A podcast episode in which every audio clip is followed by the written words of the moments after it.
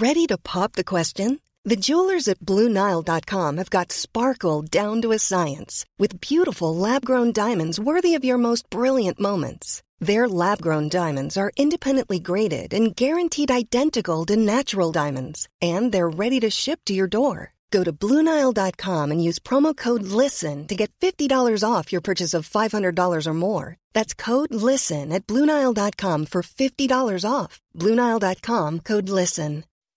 When you make decisions for your company, you look for the no brainers. If you have a lot of mailing to do, Stamps.com is the ultimate no brainer. Use the Stamps.com mobile app to mail everything you need to keep your business running with up to 89% off USPS and UPS. Make the same no brainer decision as over 1 million other businesses with Stamps.com. Use code PROGRAM for a special offer. That's Stamps.com code PROGRAM.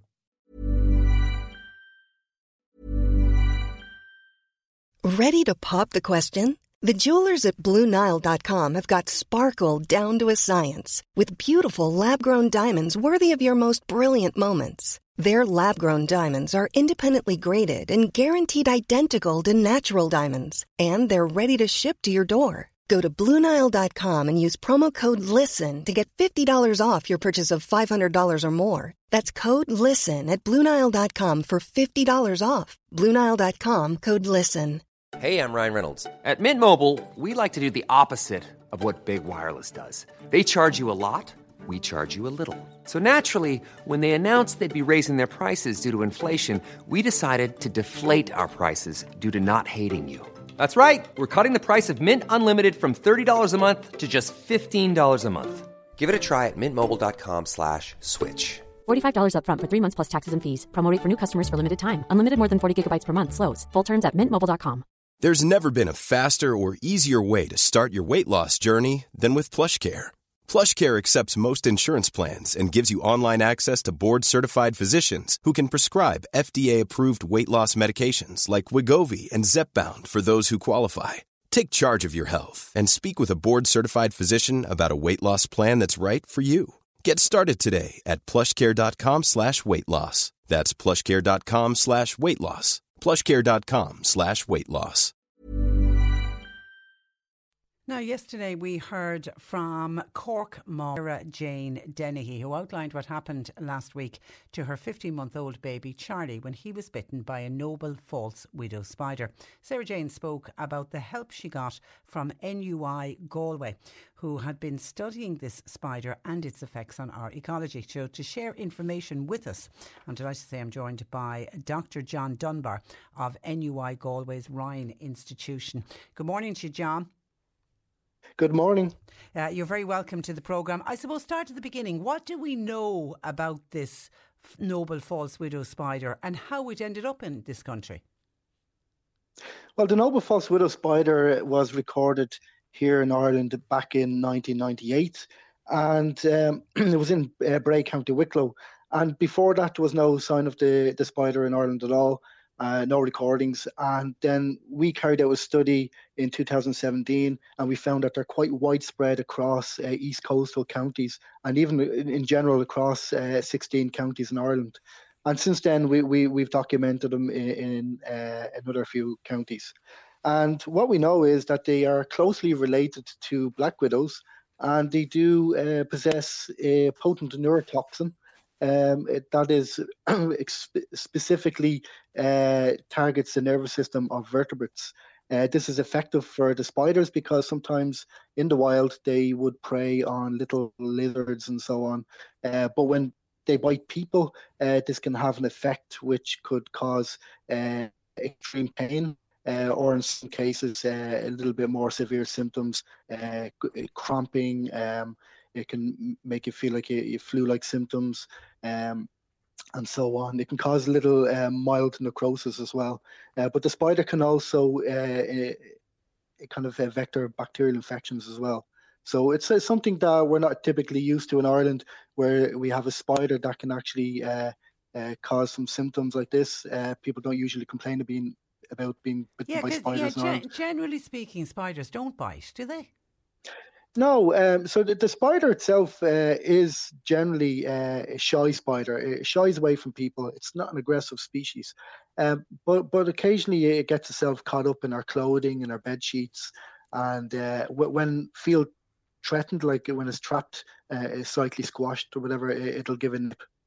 Yeah, and that's what happened in the case of baby Charlie. It was in his trouser leg, and uh, obviously yes, then he yeah. he was he was wiggling um, around. Somebody wants to know: can it cause anaphylactic shock?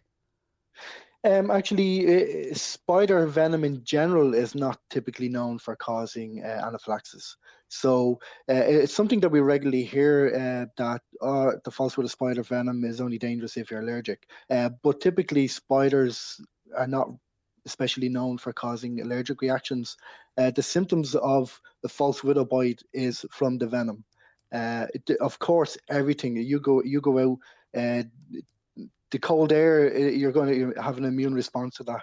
Um, our skin is our first barrier, our first uh, immune response to the environment. So everything will, will, you know, affect the immune system. But in this case, the, the effects uh, will be mildly from the immune system, but uh, more so from the actual effects of the venom. Uh, as I said, like it has a potent neurotoxin that can affect uh, vertebrates, especially humans. So if you get bitten by one, it, it feels a little bit like a uh, like a, a, bee sting or a wasp sting, is it? Yeah. So the the pain can be kind of ranging from mild to in, in some cases quite severe. We've had people were hospitalized, put on morphine, all, all sorts of things uh, for, from just the debilitating pain that this venom can cause. Uh, we've had people experience body tremors uh, because uh, again, it's a, it's a potent neurotoxin. It is basically in small vertebrates. It it's a neuromuscular paralysis. Uh, so you know it, it can cause a range of symptoms, and it's not not every person will experience all the symptoms. Uh, but when you start to gather enough case reports, you start to kind of get a better idea of the type of symptoms that, that they can evolve. So lots of people out saying, uh, ask John, what is the advice if you are bitten by one? What should you do? In general, uh, if you're bitten, just keep an eye on the the symptoms. Um, you should expect pain, and you should expect some redness, swelling, perhaps. Uh, some cases, itchiness, uh, goosebumps. Um, but usually the, the, symptoms will reside after a number of hours, possibly a day or two.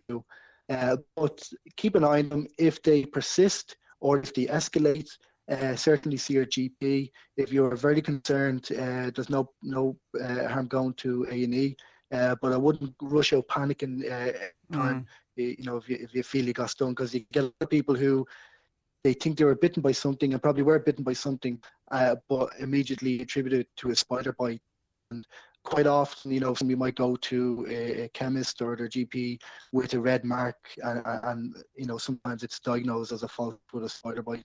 And generally speaking, most of the time it wouldn't be. It could be an insect. Uh, typically, if you, you, you would see the spider, or if you'd roll over, crush when you're asleep, the spider remains would still be there, you know, and that that would be considered a confirmed spider bite.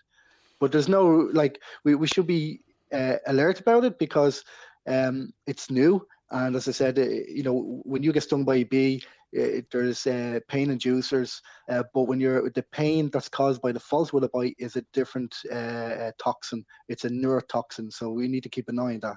But um, it doesn't mean we all have to be alarmed about it. When you are stung by bees and wasps, you can go onto the internet, you can go into your local chemist. There is plenty of information about it.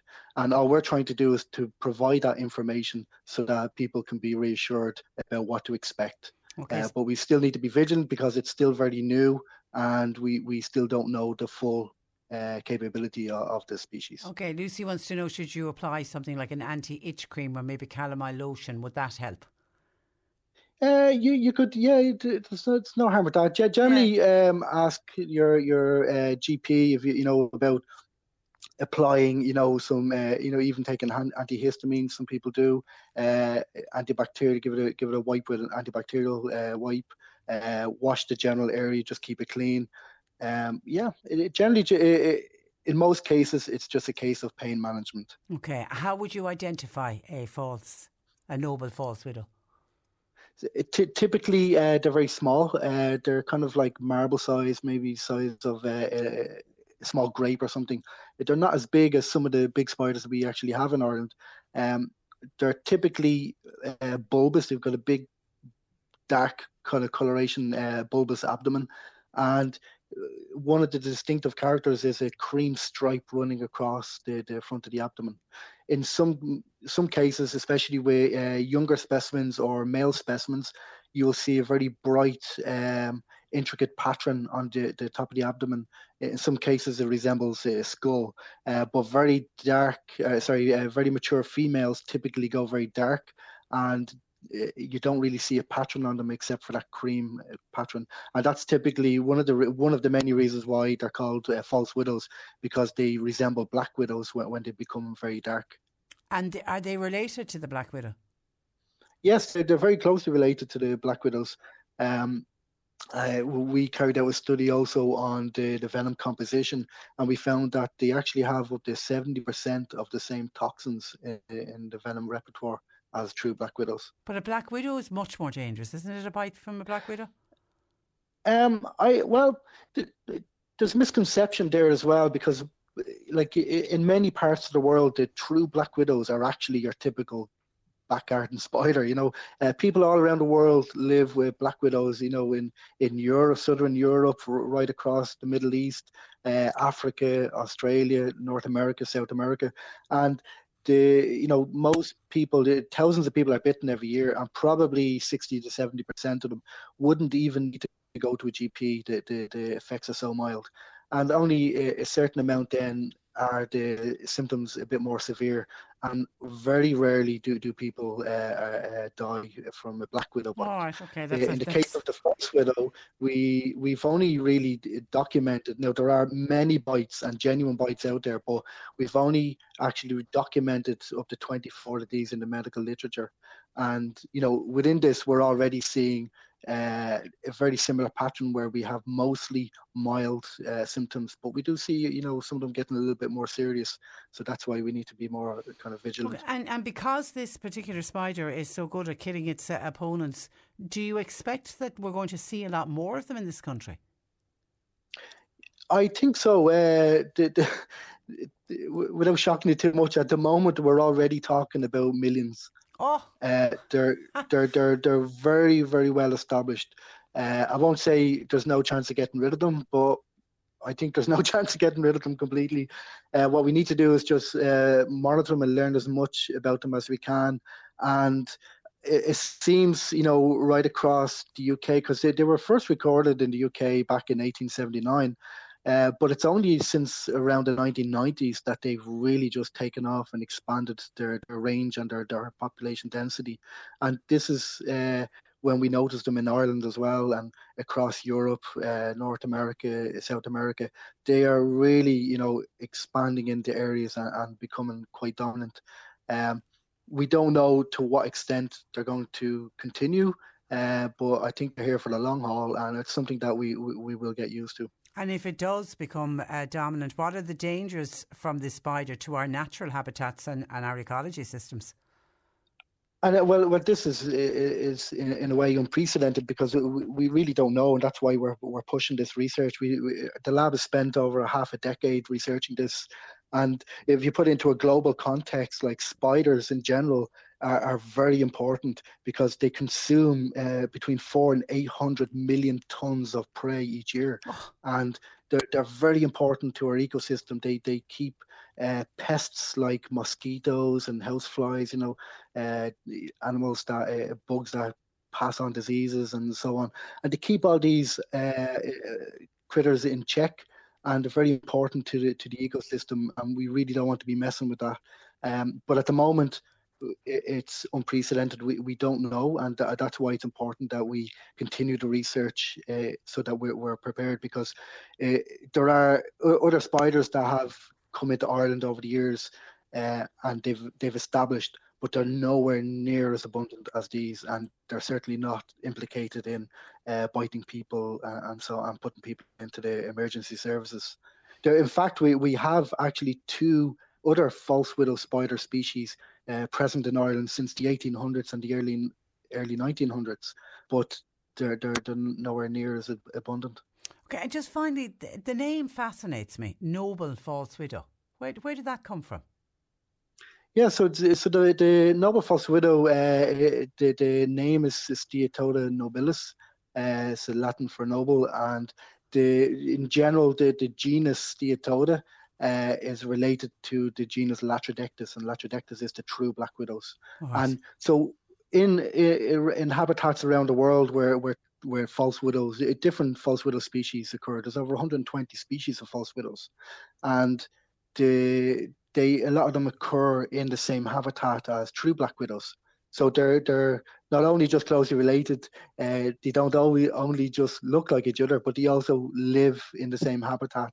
So it becomes a distinction for for locals um, between no, that's not a black widow uh, because it doesn't have the red hourglass or has this markings that's actually the false black widow uh-huh. and that's where, where these common names come from. from. okay all right it's it really is fasc- fascinating and I, i'm wondering john have you always been fascinated by spiders um, I I would have always been fascinated from from from a kid. You know, uh, me, yeah. myself, my brother were always you know dropping things on the webs and watching them you know come out. I did develop uh, in my younger years a real fear of them as well. I, there was a few incidents where uh, they ran out on the web and gave me a fright. I think I, I left my shoes for a summer underneath the bed as a kid and I pulled them out and there was a little spider in it and it gave me the fright of my life. It was a few instances like that and it set me off on a trajectory of fear for a number of years. And actually when I started doing this research, it, it really helped because at the time of starting this research, if a big spider ran across the floor, I was on the couch asking my wife to, to catch it and put it out.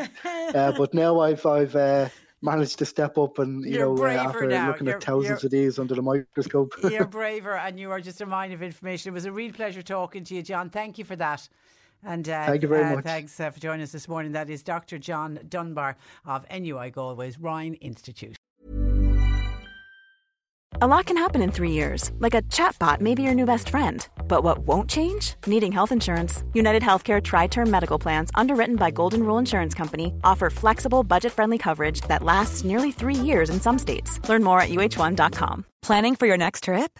Elevate your travel style with Quince. Quince has all the jet setting essentials you'll want for your next getaway, like European linen, premium luggage options, buttery soft Italian leather bags, and so much more and is all priced at 50 to 80% less than similar brands. Plus, Quince only works with factories that use safe and ethical manufacturing practices. Pack your bags with high-quality essentials you'll be wearing for vacations to come with Quince. Go to quince.com/pack for free shipping and 365-day returns.